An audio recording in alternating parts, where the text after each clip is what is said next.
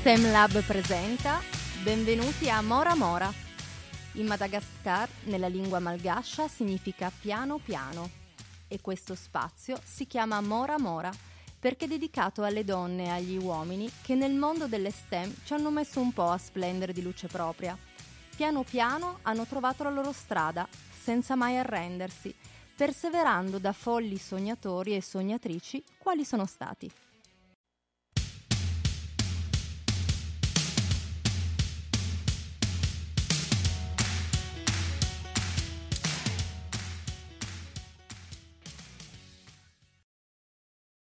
Seppur sempre associata al nome del padre, il poeta Lord Byron, Ada è riuscita a splendere di luce propria e a guadagnarsi una sua identità fuori dall'ombra paterna, riuscendo ad essere ricordata dai posteri come grande matematica, ma soprattutto come prima programmatrice della storia. Nata a Londra il 10 dicembre del 1815, lascia una quantità di pagine scritte fitte, un'infinità di parole su fogli ingialliti, di lettere grazie ai quali è possibile addentrarsi per conoscere meglio il pensiero di questa donna straordinaria. Fin da piccola Ada ha un rapporto con i libri quasi di dipendenza, nonostante la madre, la matematica Anne Isabella Milbank, metta paletti per indirizzarla il più possibile lontano dalle pericolose vaghezze della poesia di cui è avvezzo il padre. Quando mamma è qui non posso rimanere in biblioteca da sola e neanche trascorrervi del tempo da, scortata da un adulto. Sostiene che è ancora troppo presto, che per scegliere un libro devo prima aver chiaro in mente che mi dedicherò alla scienza e non farò la scrittrice o ancor peggio il poeta, come papà. Ma questo è il mio piccolo segreto. Con la signora Stamp, la mia governante, lei fa finta di non sapere dove mi reco quando mi allontano dal suo sguardo vigile e salgo al primo piano. Voglio a tutti i costi compiacere la mamma, e molto, così che io e lei possiamo essere felici insieme, applicarmi e riuscire in tutte le materie del mio programma di studio non sono ancora perfetta, però. La geografia mi diverte parecchio, il francese invece non mi interessa come le altre materie. Una sera sono stata così folle da dire ad alta voce che non mi piacciono e mi affaticano l'aritmetica e l'apprendimento delle figure e delle loro proprietà. Non so cosa mi sia saltato in mente. Le addizioni potrebbero essere eseguite meglio di quanto non faccio in questo periodo se solo mi impegnassi di più. Anche per questo in biblioteca ci vado da sola e mi perdo fra tutti i libri del mondo che la mamma ha collezionato e non racconterò mai che cosa ho imparato dalle materie che non fanno parte del mio piano di studio. L'apprendimento della piccola Ada è altamente segnato e niente viene lasciato al caso, soprattutto dopo la morte del padre nel 1824. Non sembra esserci molto spazio per immaginare, ma la piccola non si arrende e tenta addirittura di costruire un paio di ali che progetta di muovere con un motore a vapore. Purtroppo le sue divagazioni clandestine vengono scoperte dalla signora Stamp, che non solo mostra poco entusiasmo, ma nel dubbio rincara la dose di esercizi di geometria, soffocando il desiderio icariano di Ada, che però trova il coraggio di scrivere alla madre. Certo che se qualcuno prestasse un po' di attenzione ai miei pensieri, anche a quelli più fantasiosi, sarebbe più facile. Non sembra esserci molto spazio per immaginare, ma la piccola non si arrende e tenta addirittura di costruire un paio di ali che progetta di muovere con un motore a vapore. Purtroppo le sue divagazioni clandestine vengono scoperte dalla signora Stamp, che non solo mostra poco entusiasmo, ma nel dubbio rincara la dose di esercizi di geometria, soffocando il desiderio icariano di Ada, che però trova il coraggio di scrivere alla madre. Certo che se qualcuno prestasse un po' di attenzione ai miei pensieri, anche a quelli più fantasiosi, sarebbe più facile, la risposta della madre è di un'intelligenza senza pari. Come risaputo, punire serve a poco, meglio fare controproposte che portino una meritata tregua familiare e forse nuovi spunti, Così la madre suggerisce alla governante di portare Ada fuori casa dopo cena per osservare Giove e approfittare delle calde serate del mese di giugno e della configurazione delle stelle e dei pianeti per estendere le lezioni di astronomia dal teorico al pratico. Mi è stato proposto di seguire la posizione delle lune di Giove e l'evoluzione della loro traiettoria giorno dopo giorno, proprio come aveva fatto Galileo con il suo nuovo telescopio il primo mai costruito. La mamma mi consiglia di prestare particolare attenzione alle eclissi e alle occultazioni che si prevedono per i prossimi giorni. È stato il solito caro amico di mamma a suggerirle, ancora una volta, di non farmi prima consultare nessun libro, form- forse per farmi sentire proprio come Galileo, che non poteva leggerne alcuno sull'argomento visto che è stato lui il primo a scoprire le lune di Giove. Ada cresce circondata, immersa nella scienza, ma oscilla sempre come un pendolo tra i suoi sogni, l'arte, la passione per la geografia e le carte geografiche. È questa oscillazione costante che la forma, questo non etichettarsi come matematica o scienziata, ma la volontà di costruirsi e definirsi come una donna indipendente. Tra le istitutrici che incontra c'è anche la signora Mary Somerville, una scienziata che ha studiato le teorie di Isaac Newton, traducendo l'opera del francese Pierre-Simon de Laplace nell'opera The Mechanism of the Events. Nei prossimi mesi sarà pubblicata un'altra sua opera sulle relazioni fra le diverse scienze che è già stata prenotata dall'Università di Cambridge, dove però la signora Somerville in carne e ossa non potrebbe tenere neanche una conferenza, e questo solo perché è una donna. Ada si interroga molto sulla posizione che viene destinata alle donne, anche se intelligenti e brillanti, e al suo ingresso in società all'età di 17 anni Sembra non sfuggirle niente ed è proprio il 5 giugno del 1833 che fa uno degli incontri cruciali della sua vita. Incontra Charles Babbage, il matematico che ha inventato la macchina delle differenze. Babbage è appassionato di automi.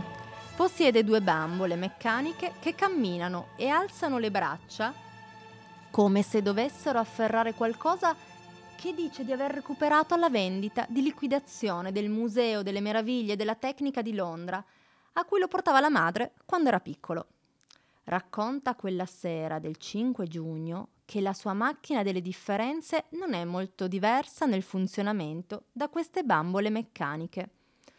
Questa nuova macchina è stata pensata per eseguire calcoli e sostituirsi nell'esecuzione di questo compito Insomma, una macchina a cui far fare tutti quei calcoli complessi da consultare e usare per dare un senso ai movimenti dei pianeti, per consentire una navigazione sicura. Ricordiamoci che siamo nell'Inghilterra del pieno colonialismo ed espansione via mare, per tradurre il valore di una moneta da una valuta all'altra. Lo stesso Babbage lavora alla stesura di nuove tavole numeriche commissionate dalla Royal Astronomical Society per completare un nuovo annuario navale, un'iniziativa che contribuirà a promuovere la traduzione della scienza nelle applicazioni. La macchina delle differenze che sta davanti ad Ada è un ammasso di ferro e quando lavora è come trovarsi di fronte a un treno. È assordante, produce movimento, ma infine anche numeri. Ha decisamente dell'incredibile. Tanto la macchina delle differenze affascina Ada, quanto crea indifferenza nella madre. Di fronte all'entusiasmo della figlia per Babbage e le sue scoperte, si limita infatti a ritenere che le sue idee prive di fondamento e paradossali non siano interessanti. Questo incontro sprona Ada a spingere la sua immaginazione ancora più in là e di queste sensazioni questa giovane donna neanche timore perché le è stato insegnato a restare con i piedi per terra, a non perdersi nel desiderio di movimento, come lo chiama lei. Devo controllare la mia immaginazione e i miei pensieri. È un dovere della massima importanza per una persona come me. E davvero la mia stabilità futura dipende dalla capacità di riuscire a farlo. Devo smetterla di intestardirmi a voler vivere solo per ottenere un piacere immediato o per sentirmi importante e brava. Devo pensare allo studio e basta. Questo sarà sufficiente per evitare che la mia immaginazione corra selvaggia o che si formi il vuoto in cui sembra precipitare la mia mente per il troppo desiderio di movimento. Per farla breve, sono pronta ad essere diretta come la macchina delle differenze. Quella libertà di sperimentazione, quel permesso di osare è concesso a metà Ottocento ancora solo agli uomini. Babbage spazia in diversi campi, portando con sé sempre la cultura del calcolo, della misura, dell'elaborazione dei dati raccolti direttamente sul campo, Fa il palombaro, spingendosi in una campana subacquea fino a 20 piedi di profondità, chiuso insieme a due amici all'interno di questa bolla di ferro per misurare le variazioni dei battiti del suo cuore, della sua temperatura corporea e la formazione delle goccioline d'acqua al variare della pressione. Si cala anche all'interno del Vesuvio, con le corde, armato di barometro, un metro, un termometro, un quaderno di appunti avvistato in diverse miniere di carbone per cercare di recuperare il gas che uccide i minatori, si ingegna anche per scassinare le serrature con il solo nobile fine di costruirne una inviolabile. Babbage progetta addirittura luci colorate per il teatro, avendo masticato un po' di chimica, riempie celle costruite da lastre di vetro con soluzioni di vari sali di cromo, rame e altre sostanze, ognuna di un colore diverso. Se lui è un fiume in piena, Ada è un lago imprigionato da una diga che non le permette appunto di muoversi con tutta la sua energia. Ogni volta che mi interesso a qualche idea nuova, mi chiedono di tornare alla geometria euclidea, senza distrazioni, siano queste il canto o lo studio delle macchine. Io non so se sarò una moglie come si deve, ho così tante idee per il futuro, interessi che voglio coltivare, cose che voglio studiare. Penso che andremo d'accordo. L'ho capito subito. Non voglio una moglie tradizionale e servizievole. Anch'io ho dei progetti e mi entusiasmo per cose che alla gente normale non dicono niente. Guarda qui per esempio, questa è una piccola serra da viaggio che rende possibile e sicuro il trasporto delle piante fra terre lontane. Sembra poca cosa, ma ha il potere di rivoluzionare l'economia. Immagina solo quello che potrebbe significare importare il tè dalla Cina all'India o la gomma dal Brasile a qualche paese orientale. Con l'approvazione di mamma e l'accordo sulla dote, il gioco è fatto. Dal 1833 al 1842 Babbage lavora una versione perfezionata della sua macchina e presenta la nuova macchina analitica, ancora meno dipendente dalla persona che la manovra, in grado di eseguire più di un'operazione alla volta ed essere istruita sull'ordine esatto delle operazioni da seguire, con una scheda perforata. Ada, galvanizzata da questa elettricità ed energia che percepisce intorno e dentro di sé, è in piena esplosione e la madre insiste con il nuovo istitutore Augustus de Morgan che non venga somministrata troppa matematica alla figlia, quasi come se fosse una medicina da dare con parsimonia. Ad Ada, infatti, sembra che stia per scoppiare la testa.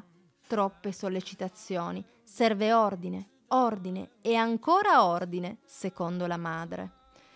Ada cerca di tenere insieme le sue tante versioni di sé.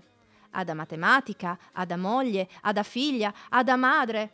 E sì, la famiglia si è allargata. Tra cene con matematici e scienziati della Londra che conta, pattinate sul ghiaccio nella casa in campagna, Ada è finalmente soddisfatta della capacità di concentrazione che ha acquisito ho conquistato una forza di pensiero, una capacità di concentrazione che non mi sarei mai aspettata. Ho fatto alcune osservazioni curiose sugli effetti dello studio e ne ho parlato con i miei ospiti a cena. Lo sviluppo immenso dell'immaginazione a livelli che sento con certezza di poter raggiungere se proseguo nei miei studi. Riusciranno a farmi diventare in tempo utile un poeta. Un'associazione da far rizzare la veletta alla madre. A me questa associazione viene del tutto naturale.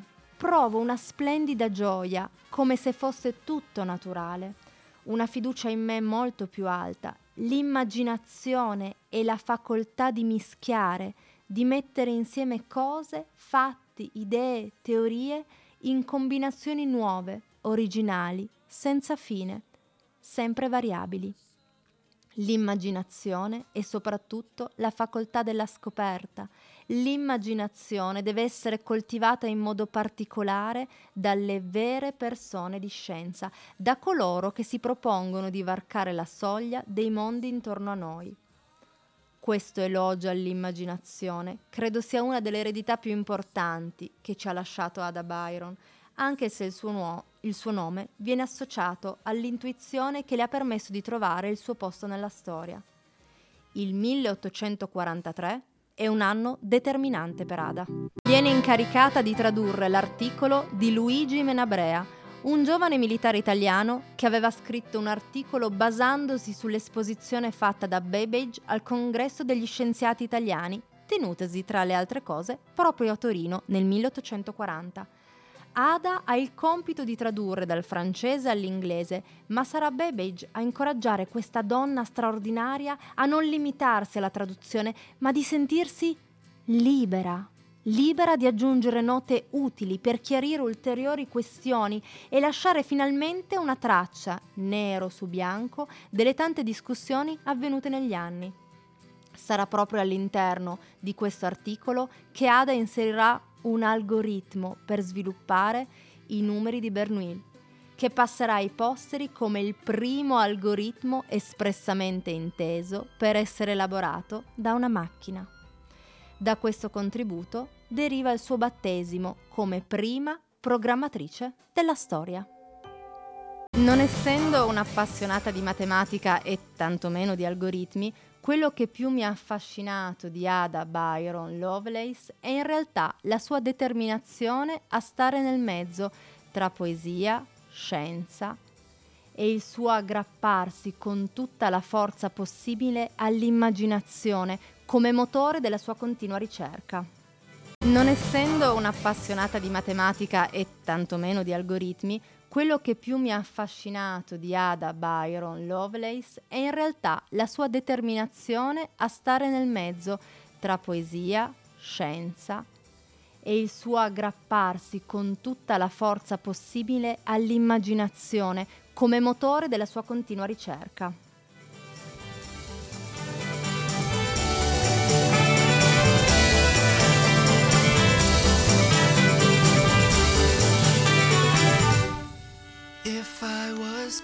Marco Brusa è il primo ospite di Mora Mora, conosciuto grazie a una collaborazione in corso sul progetto STEMLab in questo strano luglio 2020.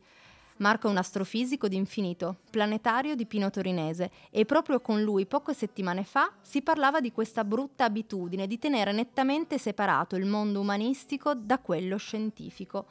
Confesso che al nostro primo incontro, avvenuto rigorosamente via Zoom, io nel mio imbarazzo ho alzato subito le mani dicendo sono uno storico dell'arte e un'educatrice, speriamo di capirci come linguaggio. Benvenuto Marco. Buongiorno a tutti. Grazie per eh, la tua disponibilità qui a partecipare a questo primo esperimento. Eh, ci racconti cosa fai e chi sei?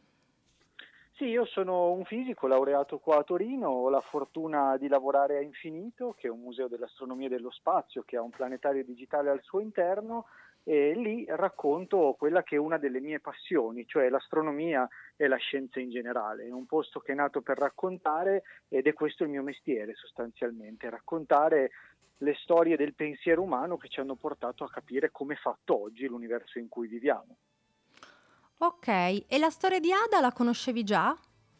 No, confesso che la conoscevo pochissimo, quindi mi è piaciuto un sacco sentire il racconto e scoprire questo personaggio estremamente affascinante sotto tantissimi punti di vista differenti. Ada, come hai potuto vedere, si appassiona anche nel, nel, vedere Giove, è molto indirizzata dalle sue tutrici che la, la guidano, l'accompagnano. C'è qualcosa che ti ha colpito in particolare della sua storia? Beh, qualcosa è riduttivo, nel senso che è difficile non essere colpiti dall'intera storia di un personaggio così bello. Però per quanto mi riguarda due o tre punti mi sono saltati immediatamente all'occhio e uno è legato a ciò che citavi, cioè all'osservazione di Giove. Lei inizia ad osservare Giove su indicazione di chi eh, l'accompagna nel cammino di studi molti anni dopo chi l'ha fatto per la prima volta con un telescopio, cioè Galileo. Agli inizi del Seicento lui guarda Giove e vede le sue lune e, e viene proposto eh, di fare la stessa esperienza, ma ciò che mi è piaciuto è che gli viene chiesto di farla senza leggere gli scritti di Galileo, cioè non ti informare prima, ma rifai l'esperienza. Ecco, questa secondo me è una cosa bellissima che, che andrebbe ripresa molto di più no? e che sarebbe davvero un modo, secondo me, migliore di presentare il sapere. Non è qualcosa che è già acquisito, lo trovi su un libro, te lo leggi e poi eventualmente rifai l'esperienza. Ma invece se tu per primo fai l'esperienza e magari entri in quel processo che ha guidato a scrivere quel libro, ad avere quelle conoscenze, ecco forse vivi questa roba in modo diverso, la fai un po' più tua e riprendi anche un po' lo stupore di chi è arrivato a quella conclusione, perché il risultato può essere sterile, è affascinante il percorso, quindi mi è piaciuto tantissimo il fatto che venga, le venga chiesto di osservare senza prima leggere, in modo che quasi di prima mano lei rifaccia ciò che ha fatto Galileo 200 anni prima. Sicuramente stimola l'intuizione, l'osservazione e anche eh, un'attivazione del pensiero non dettata da uno scritto, un pensiero precostituito che magari ha letto. Ada ha la fortuna di avere delle tutrici e una madre che la spronano continuamente nella, nella ricerca. E volevo anche chiederti, perché secondo te è così difficile promuovere un approccio aperto, governato dall'immaginazione, come abbiamo visto nella storia di Ada? Lei alla fine giunge alla conclusione che il motore è la capacità di immaginare, di spaziare, addirittura eh, spera di diventare un poeta. La madre assolutamente non, eh, non desiderava questo. Perché siamo ancora legati a tenere separate scienze umanistiche e scientifiche? Ma io credo sia difficile dare una risposta definitiva, però quello a cui sono arrivato io, pensandoci un po', è forse un po' insito nella natura umana. Cioè, mi spiego meglio, a noi piace, ci sentiamo più a nostro agio, creare dei cassetti nei quali mettiamo le cose. Facciamo delle categorie, facciamo dei gruppi, eh, la musica, che musica è? Musica pop, è rock, eh, creiamo appunto dei, dei, posti nella nostra mente in cui mettiamo le nostre esperienze perché ci sentiamo probabilmente più tranquilli in questo modo, ci sembra di essere ci dà sicurezza, probabilmente ci dà sicurezza. Io credo di sì, io credo di sì, perché altrimenti non si spiega questa necessità che spesso ci ingarbuglia, no? Io parlo un po' più di, di quello che mi riguarda e penso ai pianeti nani ma, ma, perché ti inventi questa roba di un pianeta nano che poi è difficile da definire? In fondo Plutone è là e fa quello che ha sempre fatto, no? E poi è un asteroide, ma se ha la coda lo chiamiamo anche cometa, dipende un po'. Insomma, ho la sensazione che quello che è una necessità a volte ci complichi la vita poi nell'atto pratico, ma comunque non riusciamo ad abbandonarla. Ecco, forse questa nostra necessità di distinguere risponde anche un po' a questa grossa divisione tra i saperi che ancora oggi viviamo. No? Tu devi scegliere, devi dire se sei più un umanista o se sei più vicino al mondo delle scienze. Ed è anche più facile quando ti chiedono chi sei. Cioè, immaginiamo di, di essere nei panni della, della protagonista del tuo racconto. Se uno a un certo punto facesse la domanda che tu hai fatto a me no? e le chiedesse ma tu chi sei? Ecco, per me è facile, perché dico io sono un fisico e questo nell'immaginario collettivo mi colloca in una categoria ben definita. E lei cosa potrebbe rispondere? Lei dovrebbe dire che è un po' l'uno, è un po' l'altro, è un po' l'altro ancora e che non è nessuno di questi nella sua interezza. E questo è difficile, costa sforzo a noi nel racconto e crea confusione agli altri che ci ascoltano. E allora io credo che sia un po' in una sorta di pigrizia e comodità questa separazione netta, per cui tu ti sei infilato in quella categoria, ci stai e devi starci stai... e devi starci e, e fai attenzione a non uscirci stare. perché sennò crei confusione in tutti quelli che ti sono intorno tra l'altro eh sì io ho un po' questa sensazione no? che che stai lì nel tuo brodino e così hai messo un bel cartello fuori che ti presenta. Ecco, io credo sia un po' questo. E poi c'è anche un altro aspetto. Tu dedichi la tua vita ad un certo stile di interpretazione del mondo, che può essere eh, prettamente umanistico o scientifico, e beh, poi tu in quell'ambiente ti muovi e sei a tuo agio. E questo un po' si riallaccia a ciò che hai detto tu per, per cominciare questo racconto, no? Eh, quando ci siamo incontrati hai detto aspetta, aspetta, io però ho fatto questo nella mia io vita. Parlare, no? Io parlare arte, vediamo se riusciamo esatto. a parlarci. e questo ti mette al sicuro, no? Eh, ti dice ok, adesso tu da me puoi aspettarti questo, questo e quest'altro, ma non queste altre cose. Quindi se scivolo, se non capisco, se non mi interessa, sono tranquilla. Te l'ho detto prima, io sono quella roba lì. Ecco, è di nuovo un modo per proteggerci e ne abbiamo un gran bisogno no? quando stiamo in mezzo agli altri.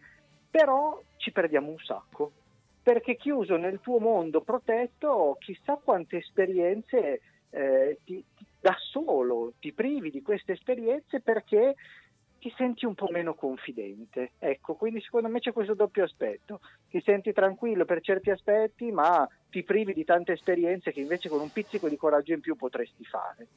Sicuramente non osi e non osare significa non provare, non sperimentare, non, eh, non, avere il coraggio di immaginare, perché immaginare significa provare a vedere qualcosa che non c'è. E, e, quindi io quello che ho apprezzato in Ada davvero è la sua capacità di immaginarsi in mondi diversi, in situazioni diverse. E, e io continuamente mi chiedo appunto, ma io chi sono, che cosa faccio? E allora per spiegare chi sono racconto che cosa faccio spesso. Ti faccio un'ultima domanda. Hai dei suggerimenti per costruire un approccio multidisciplinare, delle riflessioni che magari hai fatto negli anni facendo laboratori con i ragazzi, eh, delle riflessioni che hai fatto su come è possibile costruire un approccio multidisciplinare? Io credo di sì, però come tutte le cose nuove richiede tanta più fatica e quindi uno deve sapere a priori che si infila in un percorso che ti costerà un po' più di sforzo, ma che però appunto ha una contropartita che vale assolutamente la pena eh, di, di, di, farti faticare un po' di più. Ecco. E, e secondo me appunto un primo passo potrebbe essere smettere di voler fare delle categorie in generale e delle persone in particolare, cioè smettere di chiudersi nel proprio mondo, per cui fin dall'infanzia smettere di dire io matematica non la so e quindi mi io non sono capace, non sono portato. Bravissima. Quante volte qui non eh, deve essere. Dei bambini hanno, si sono sentiti dire dalle maestre, bambini adesso adulti, che non erano portati per una materia e ancora adesso quando io lavoro con i docenti mi dicono ma no, io insegno, insegno lettere, non c'entro niente con uh, le STEM. E, ed è esatto, proprio questa cosa qua, l'etichetta che ti metti sulla fronte. Sì, va, va, eliminata, però io vorrei proprio fare lo sforzo che questa etichetta nessuno te la mettesse, ma che neanche tu ci tenessi così tanto Ad appiccicartela in prima persona. Cioè, certo. dopo un po', se la tua insegnante ti ha detto che sei negato per quella roba lì, eh, facciamo un po' vedere che non ha ragione. e questo di nuovo si riallaccia al tuo personaggio, no? In cui mi sono ritrovato a dire, ma se sua madre non avesse osteggiato così tanto la poesia, sarebbe risultata così affascinante. C'è un po' quel gusto del proibito, no? Cioè, eh, lei ha una libreria ma non la può esplorare come vuole. Se l'avesse avuta aperta fin dall'inizio, chissà cosa sarebbe successo. Quella curiosità. esatto, magari non avrebbe sperimentato quelle cose, no? Quindi secondo me alla fine la chiave di tutto è autocritica e audacia. Uno deve guardarsi e dire ok, ma perché mi definisco così? Perché lo sono o perché mi fa comodo? Se la risposta è mi fa comodo, come spesso credo accada, e allora no. Allora basta, se me l'hanno detto provo a far vedere che non è così, se me lo sono detto provo a ridefinirmi, che non vuol dire che tutti debbano sapere tutto e che debbano essere innamorati di tutto, ma al contrario però non deve nemmeno esserci il io quello non lo so, non lo voglio sapere, non lo saprò mai, perché questo è un po' come, come privarsi di un pezzo grosso dell'esperienza di vita, no? è una grossa negazione che facciamo a noi stessi. Quindi secondo me si, si può fare, si deve fare, eh, gli educatori, gli insegnanti hanno un ruolo importante, ma non tanto direi nel fare quel percorso piuttosto che quell'altro, ma nel creare dei cittadini che abbiano il coraggio di guardarsi allo specchio e dire no, ma io non voglio stare nella mia bolla di sicurezza, voglio sperimentare, voglio andare lì dove mi sento meno a mio agio, perché lì scoprirò cose nuove. Ecco, secondo me questa potrebbe essere una chiave per aprirci un po' di più. Se non mi sento criticato o se comunque le critiche che ricevo per me possono essere accolte in qualche modo perché so cosa sono per davvero, allora sperimento e mi innamoro di tutto ciò che prima non mi piaceva forse solo perché mi spaventava. Ecco. Io direi che questo potrebbe Sono essere Sono assolutamente d'accordo con te nel, in questa visione. Credo che da educatrice, da, da insegnante, da docente sia fondamentale accompagnare i ragazzi lo- fuori dalla loro comfort zone, ma sostenendoli, supportandoli, perché è ovvio che quando eh, non mi trovo più nella mia situazione di agio, nelle materie in cui mi trovo bene, in cui mi sento forte, eh, arriva, arriva, la paura. Quindi sicuramente serve un grande lavoro di, di facilitazione, di sostegno e soprattutto ci devono credere, prima gli insegnanti e gli educatori e certo. poi fare un lavoro anche con, con i ragazzi. Beh, ma è un certo. po' quello, uno degli obiettivi del progetto STEM Lab è, è, proprio quello, riuscire un po' a dare una visione diversa uh, delle materie STEM, riuscire a coinvolgere tutto il corpo docenti, tutta la comunità educante uh, in un lavoro di insieme, i musei, i scientifici, uh, tutte le realtà che sono sul territorio, che operano sul territorio. Marco, io ti ringrazio tantissimo perché tuo, la tua visione è, è, stata preziosa e ci ha aiutato anche a, a, a, mettere un focus, ad analizzare un po' meglio alcuni passaggi della, della storia di Ada Byron. E, mh, ti ringrazio e ti invito a seguire le prossime puntate di Mora Mora. Grazie mille. Assolutamente, grazie mille a voi, è stato un piacere avere la vostra compagnia. Buon Buona pomeriggio. serata, grazie Marco, ciao. Ciao. I testi che avete ascoltato sono stati scritti da me, Chiara Puleo, grazie alla collaborazione con la Biblioteca Civica Multimediale Archimede di Settimo Torinese che mi ha guidato in questa ricerca. Un ringraziamento anche a Radio Archimede che mi ha supportato in questa nuova avventura con professionalità e competenza. STEMLab, scoprire, trasmettere, emozionare e motivare, vuole aprire la scuola al territorio, creando contesti informali in cui essere liberi di imparare, sperimentando e condividendo abilità e conoscenze. Nelle aule STEM vengono sviluppate metodologie innovative per l'educazione alle STEM, scienze, tecnologia, ingegneria e matematica, in spazi che stimolano la curiosità e accolgono tutte e tutti i cittadini. Il progetto è stato selezionato da Con i bambini nell'ambito del Fondo per il contrasto alla povertà educativa minorile ed è rivolto alla fascia di età dai 5 ai 14 anni, coinvolgendo 13 presidi scolastici in quattro regioni: Piemonte, Lombardia, Campania, Sicilia.